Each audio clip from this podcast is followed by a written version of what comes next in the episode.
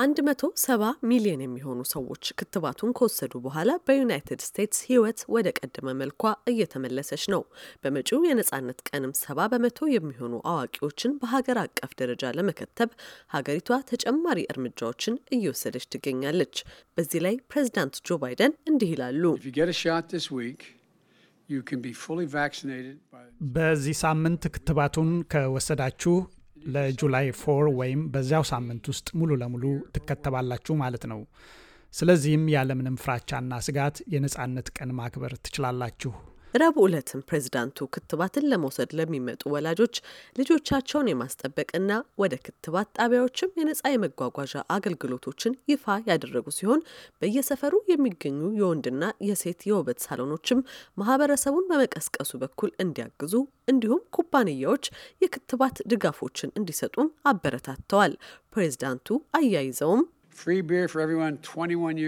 የነጻነትን ቀን ከቫይረሱ ነጻ ሆነው ለሚያከብሩና ከ21 ዓመት ዕድሜ በላይ ለሆኑ ሰዎች በሙሉ ነጻ ቢራ ይሰጣል።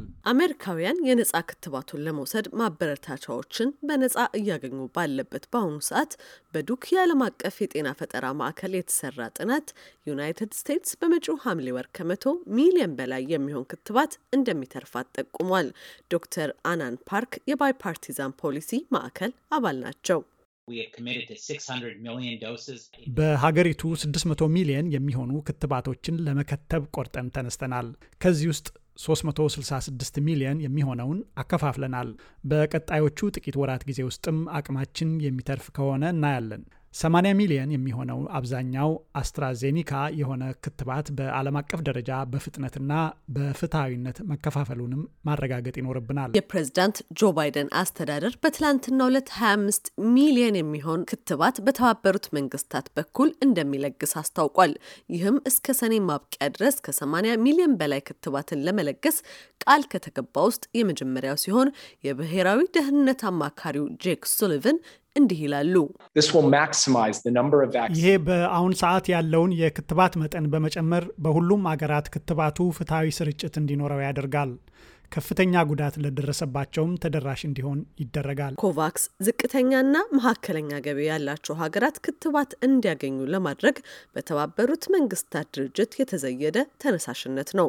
ረቡዕ ዕለት በጃፓንና ለደሃ ሀገራት ክትባት እንዲዳረስ የህዝብና የግል ክትባት ትብብር በሆነው በጋቪ አማካኝነት በድረገጽ ላይ በተካሄደው ስብሰባ ለኮቫክስ ተጨማሪ የሁለት ነጥብ አራት ቢሊዮን ዶላር የገንዘብ ድጋፍ የተረጋገጠ ሲሆን ይህም ያለውን ገንዘብ 9.6 ቢሊዮን ዶላር እንዲደርስ አድርጎታል። የአሜሪካ ምክትል ፕሬዚዳንት ካማላ ሃሪስ እንዲህ ይላሉ።